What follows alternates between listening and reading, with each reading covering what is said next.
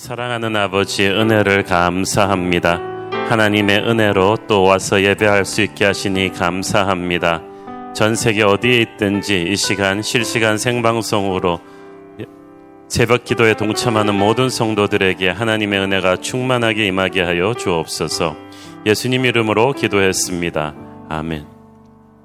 할렐루야. 우리 주님의 은혜가 함께 새벽 기도에 동참하는 또 국내의 모든 성도님들에게 넘치도록 있기를 바랍니다.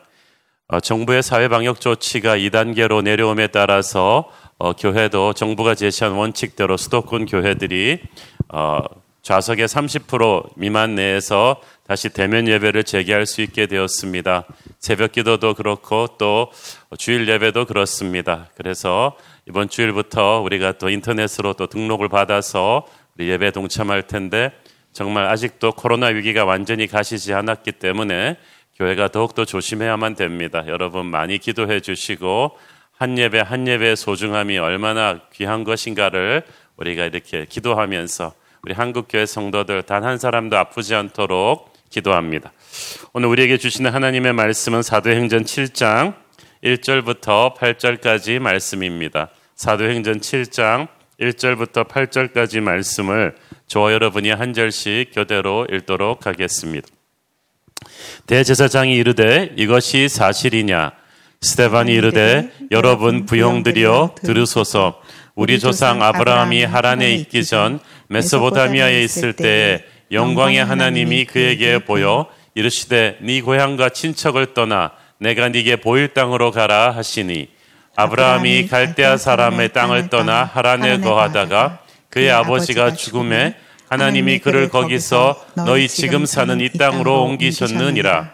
그러나 여기서 발붙일 만한 땅도 유업으로 주지 아니하시고 다만 이 땅을 아직 자식도 없는 그와 그의 후손에게 소유로 주신다고 약속하셨으며, 하나님이 또 이같이 말씀하시되 그 후손이 다른 땅에서 나그네가 되리니 그 땅 사람들이 종으로 삼아 사백 년 동안을 괴롭게 하리라 하시고, 또 이르시되 종 삼는 나라를 내가 심판하리니 그 후에 그들이 나와서 이곳에서 나를 섬기리라 하시고, 할례의 언약을 아브라함에게 주셨더니 그가 이삭을 낳아 여드렛 만에 할례를 행하고 이삭이 야곱을, 야곱이 우리 열두 조상을 낳으니라. 아멘. 지난주에 우리는 지혜와 성령이 충만해서 예수님을 담대히 증거하는 스데반 집사를 그 누구도 논쟁으로 이길 수 없는 것을 보았습니다. 그래서 강팍한 사람들은 거짓 증인들까지 세워가면서 스데반을 마구 공격하죠. 그런데도 그런 가운데서도 스데반의 얼굴은 천사의 얼굴과도 같았다고 했습니다. 왜냐하면 그는 이 땅에 속한 사람이 아니라 하늘에 속한 사람이었기 때문입니다. 여러분, 우리는 땅에 속한 사람이 아니라 스데반처럼 하늘에 속한 사람들인 줄 믿습니다. 세상 사람들은 이 정글 같은 세상에서 정말 아기같이 삽니다. 그러나 그 가운데서도 하나님의 영이 충만한 저와 여러분에게는 스데반의 얼굴 같은 하늘의 향기가, 예수의 향기가 있게 되기를 축원합니다. 스데반의 얼굴이 천사 얼굴과 같았다는 것은 그 얼굴에 주님과 같은 용서의 마음이 담겨 있었다는 뜻입니다. 자기를 십자가에 못 박는 사람들을 위해서도 기도했던 예수님처럼 스데반도 아귀처럼 자신을 공격하는 사람들을 용서했을 것입니다. 그러니까 그 사나운 상황에서 천사의 얼굴을 할 수가 있습니다. 칠 절 장 팔 장에서는 스데반의 긴 설교가 나오고, 이제 팔 장 마지막에서 스데반은 결국 돌을 맞고 선, 순교하게 됩니다. 근데 죽어가면서도 그는 그를 죽이는 적들을 용서해달라고 기도했죠.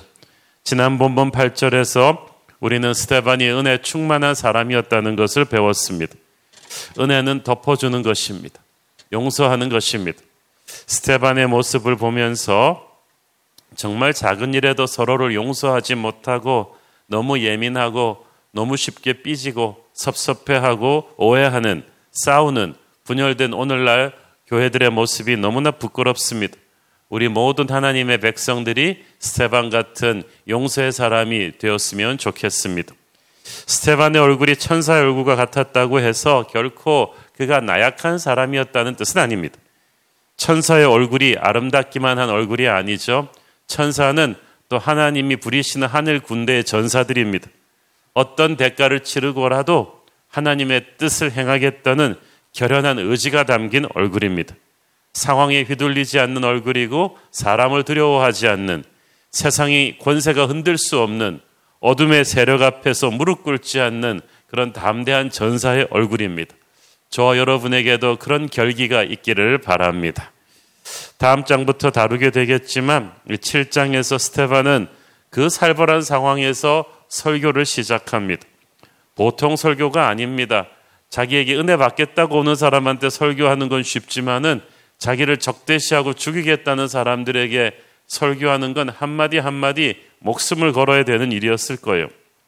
구약 성경 전체를 쫙 조명하면서 살아계신 예수님을 입증하는 그런 엄청난 설교였습니다. 성령님께서 부어주시지 않다고는 도저히 생각할 수가 없는 엄청난 말씀이었어요. 그 설교 때문에 그는 결국 순교당하게 됩니다. 스테반은 복음을 위해서 목숨을 걸었어요. 하나님 나라 위해서 목숨을 걸었어요. 이런 각오가 있으니까 아기같이 달려드는 사람들 앞에서 흔들리지 않습니다. 오늘날 한국교회가 직면하고 있는 여러 가지 위기를 우리는 어떻게 타파할 것입니까? 우리를 질타하는 세상 사람들 앞에서 우리는 어떻게 반응할 것입니까? 변명하고 도망갈 것입니까? 아니면 같이 핏대를 올리고 싸울 것입니까? 둘 다 아닙니다. 우리에게는 스테반의 이런 용서와 스테반의 이런 결기가 필요합니다. 죽을 각오를 하고 예수님 때문에 욕먹고 핍박받을 준비를 하는 것입니다. 주님도 우리를 위해서 십자가를 지셨는데 우리가 자꾸 십자가를 지기 싫어서 도망가니까 상황이 더 힘들어져요. 십자가는 오히려 우리가 그냥 딱 져버리면 주님께서 같이 오셔서 져주심으로써 그 안에서 부활의 돌파구를 체험할 수가 있는데 자꾸 우리가 십자가를 피해서 도망가니까 일이 더 힘들어집니다. 우리는 도망가는 것을 그만해야만 됩니다. 스테반처럼 주님 위에 죽을 각오를 하고 우리가 처한 자리에서 주님의 손을 붙들고 정면 돌파해야만 됩니다. 일어나 주 위에 서라, 강한 용사여 주께서 너와 함께 하신다는 씨씨엠 찬양처럼 우리 한 사람 한 사람이 이 시대 한국교회를 지키고 새롭게 하는 그런 강한 용사로 우뚝 설 수 있게 되기를 축원합니다. 자, 일 절 이 절 읽습니다. 대제사장이 이르되 이것이 사실이냐? 스테반이 이르되 여러분 부형들이여 들으소서. 우리 조상 아브라함이 하란에 있기 전 메소포타미아에 있을 때 영광의 하나님이 그에게 보여. 스테반은 자기를 죽이려는 사람들에게 여러분 부형들이여, brothers and fathers, 내 형제여 내 아버지들이여 라면서 이렇게 말을 시작해요. 죄는 미워해도 죄인은 미워해서는 안 되죠. 청중이 아무리 악감정을 가지고 있다고 해도 우리는 복음을 전할 때 청중을 사랑해야만 합니다. 이 스테반 설교의 스타팅 포인트가 아브라함이었습니다. 이 스테반의 대적들은 스테반이 예수님처럼 자꾸 모세의 율법을 폐하려 하는 게 아니냐고 몰아세웠는데 스테반은 그 율법을 전해준 모세보다 훨씬 더 거슬러 올라가서 아브라함부터 시작했어요. 모든 유대인들이 자신들이 믿음의 조상이라고 믿었던 아브라함, 율법이 훨씬 생기기 전부터 있었던 아브라함을 설교의 스타팅 포인트로 잡았습니다. 스테반의 대적들은 당황했을 것입니다. 설교자가 자기가 설교할 청중을 잘 아는 게 중요하죠. 유대인 청중을 대상으로 할 때 그들이 가장 존경하는, 그들이 결코 그 권위를 부인할 수가 없는 믿음의 조상 아브라함을 가지고 이제 스테반의 설교가 시작됩니다. 믿음의 조상 아브라함의 인생을 스테반이 간략하게 요약해 주는 것을 보면 하나님께서 우리 믿는 사람들의 인생을 얼마나 정확하게 섭리하시는가를 알 수가 있습니다. 아브라함이 고향 메소포타미아에 있을 때에 영광의 하나님이 그에게 보였다고 했습니다. 아브라함의 고향 갈대아 우르 이 메소포타미아 지역은 번성한 지역이었지만 우상이 가득한 지역, 세련된 도시였지만 하나님을 모르는 그런 곳이었습니다. 그런데 아브라함이 거기서 하나님을 봤다는 것은 하나님이 그에게 찾아오셨다는 거죠. 우리가 하나님을 알기 전에 하나님이 우리를 먼저 하셨습니다. 그리고 우리의 인생을 끌고 가십니다. 우리 인생 스토리의 주인공이 우리 자신 같지만 하나님이세요. 아브라함 스토리의 주인공은 아브라함이 아니라 하나님이십니다. 내가 내 인생 사는 것 같지 않지만 실은 주님이 이끌어 가십니다. 아브라함은 하나님이 그를 부르시기 전까지 완전히 무명이었습니다. 그가 나를 이름을 불러주기 전까지 나는 한나 몸짓에 지나지 않았다는 그 김춘수 시인의 시처럼 아브라함은 하나님이 그를 불러주기 전까지는 아무것도 아니었고 하나님이 만약 그를 불러주지 않았다면 아무것도 아닌 이름 없는 존재로 잊혀졌을 것입니다. 하나님이 아브라함을 불러주신 순간부터 역사가 그를 기억하게 되었어요. 그 순간부터 그의 인생에 방향이 생겼고 꿈이 생겼고 내용이 생겼습니다. 우리 인생은요 가만두면 그냥 텅 빈 백지입니다. 거기에 그림을 그리시는 분이 바로 하나님이십니다. 그래서 하나님을 만나는 것이 인생 최고의 사건인 거예요. 그 하나님이 영광의 하나님이십니다. 그는 단순히 공자 맹자 같은 우리보다 조금 나은 도덕적인 스승이 아니십니다. 하늘이 땅보다 높은 같이 차원이 다르신 분이 하나님이십니다. 왜냐하면 이 영광이 인간을 설명할 때 쓰는 단어가 아니거든요. 차원이 다른 존재를 설명할 때 쓰는 단어거든요. 영광의 하나님을 말할 때 우리는 우리와는 전혀 차원이 다른 인품에, 생각에, 능력에 기대하고 선포하는 것입니다. 근데 사실 아브라함처럼 돈도 있고 그곳에 기반도 단단한 유지가 모든 것을 정리하고 칠십오 세의 나이에 가족들과 함께 한 번도 가보지 않은 곳으로 대이민을 결심하는 것은 결코 쉬운 일이 아니었을 것입니다. 누가 돈 준다고 할 수 있는 거 아닙니다. 설득한다고 할 수 있는 게 아닙니다. 영광의 하나님을 만났기 때문에 가능한 일이에요. 예배란 영광의 하나님을 만나는 것입니다. 예배자는 헌신자가 돼요. 그는 뭐 하라고 시킬 필요가 없어요. 그는 이때껏 그의 조상들이 섬겨오던 우상신들이 얼마나 허무한 존재인가를 하나님을 만나고 나서 깨달은 거예요.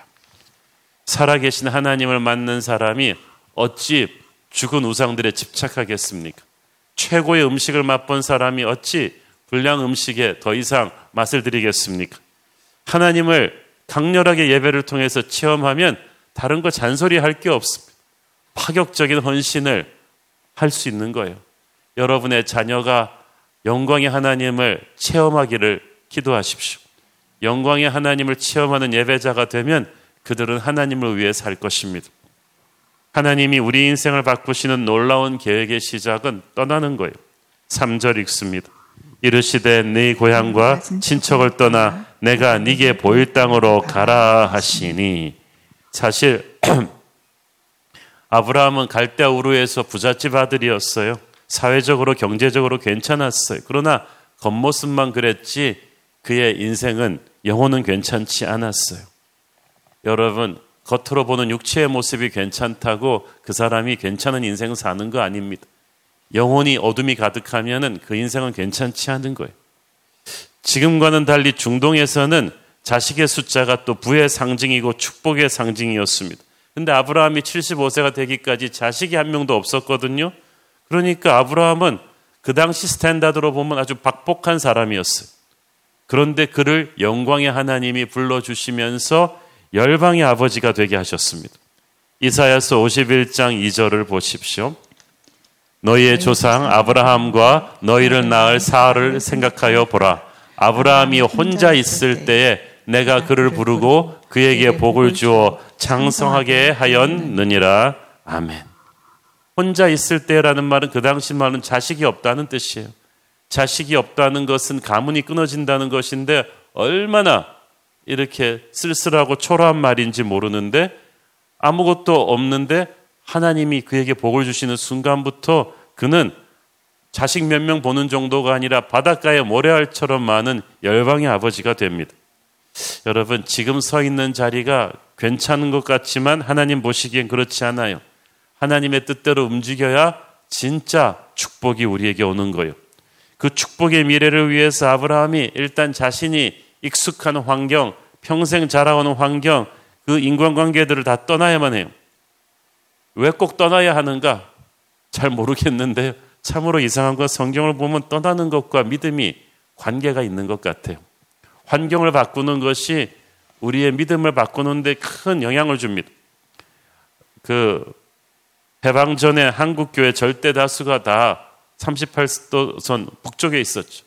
한국 크리스찬들이 거의 한 팔십 퍼센트, 칠십, 팔십 퍼센트가 북한 쪽에 다 있었어요. 근데 한국 전쟁이 터지면서 어, 공산 정권의 그 핍박을 피해서 남한으로 엄청나게 많은 북한의 크리스찬들이 이민으로 남하해 오셨습니다. 이분들이 정말 믿음이 좋았어요. 그래가지고 한국 교회의 부흥에 크게 기여했어요. 교회도 많이 세우고 전도도 열심히 했어요.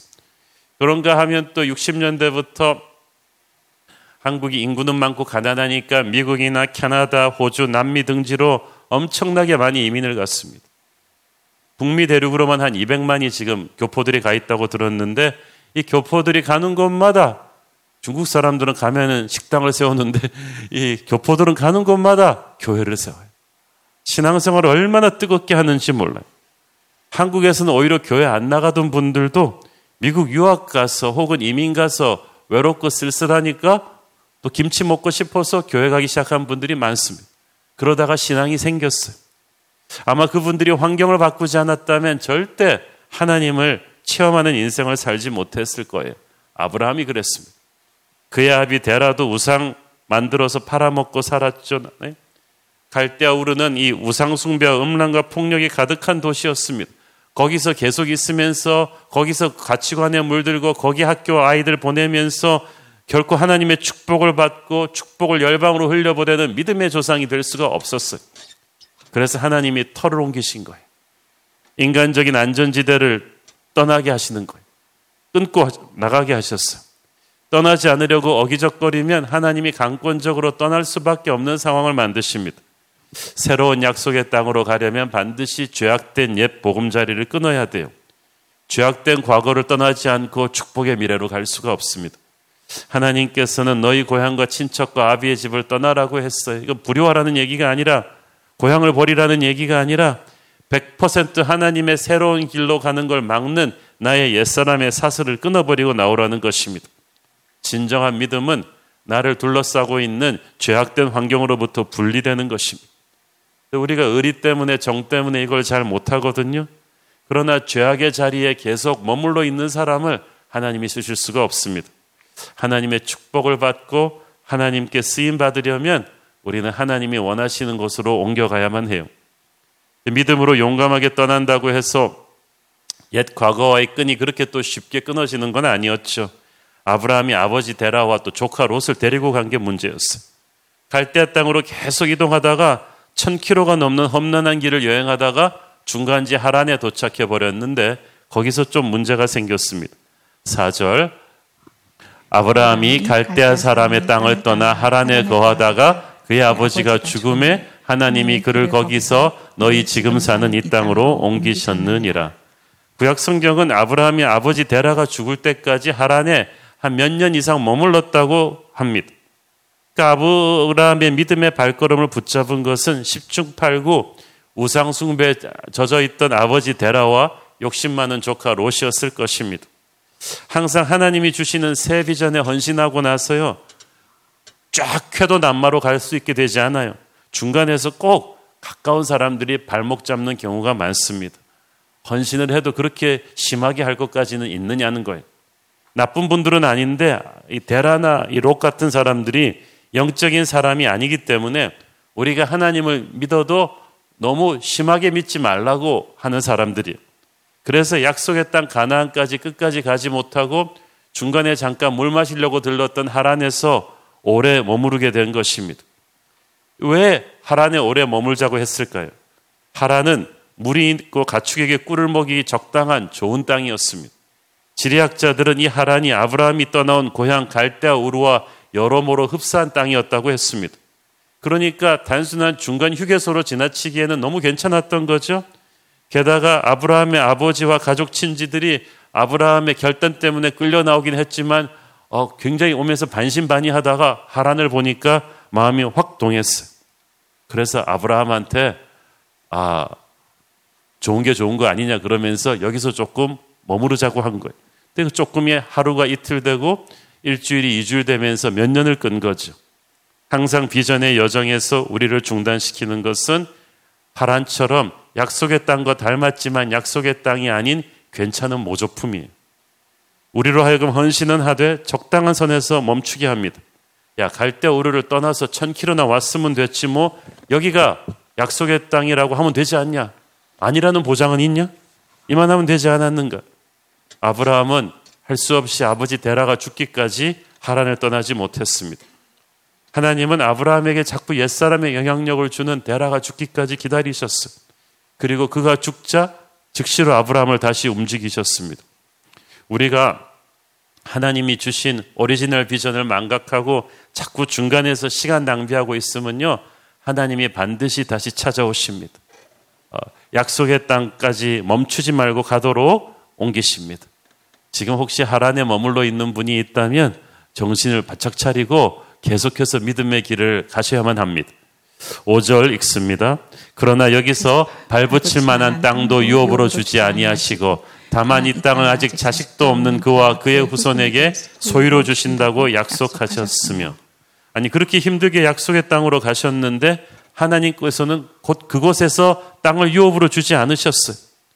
후손에게 땅을 주신다는 약속을 주셨어요. 약속의 땅인데 땅은 없고 약속만 주셨어요. 아브라함이 얼마나 황당했겠어요. 그것도 지금 아직 이삭이 태어나기 전이거든요. 자식이 한 명도 없는 아브라함에게 너희 후손에게 땅을 줄 것이라고 했으니 얼마나 황당하게 들렸겠습니까? 이 팔 절에 보니까 하나님께서는 할례의 언약만을 아브라함에게 주셨다고 되어 있습니다. 그리고 바로 이삭으로 야곱으로 바톤이 넘겨지죠. 할례는 아브라함의 자손들이 약속의 땅에서 번성해서 하나님의 백성으로 살아갈 수 있도록 해주겠다는 하나님의 약속의 상징입니다. 그런데 지금 할례를 줄 수 있는 자식이 한 명도 없는 상황에서 아브라함의 아내 사라는 늙어서 임신할 수 없다고 의사들이 말한 상황에서 그런 약속을 주셨습니다. 여러분, 약속은 믿음으로 받는 거예요. 믿음이 없이는 결코 비전을 추수할 수가 없습니다. 세상적인 사람은 자꾸 상식으로 이해를 하려고 하는데 영적인 사람은 믿음으로 이해하지 못해도 그냥 그걸 받습니다. 하나님은 불가능을 가능케 하는 분이니까 눈에 보이는 현실은 안 믿어도 하나님을 믿습니다. 막힌 것을 뚫어내시는 분이니까 우리는 하나님을 믿습니다. 우리는 내가 안 되니까 하나님도 안 될 거라고 생각합니다. 그러나 나는 못해도 하나님은 하십니다. 주신 비전이 확실한데 인간적인 시각으로 볼 때 가능성이 안 보입니까? 그래도 믿으셔야 합니다. 그게 믿음이죠. 아브라함을 위대하게 만든 것은 그의 능력이나 인품이 아니라 믿음입니다. 오늘 저와 여러분에게 아브라함의 믿음이 있게 되기를 소원합니다. 하늘이 땅보다 높음 같이 하나님이 나와 다르심을 인정하는 믿음, 불가능한 상황 속에서도 미래의 꿈을 바라보면서 믿고 나가는 그 담대함, 이 눈에 아무 증거 아니 보여도 그 믿음이 있다면 우리에게는 미래가 있을 것입니다. 우리 함께 기도하시겠습니다. 주님, 은혜를 감사합니다.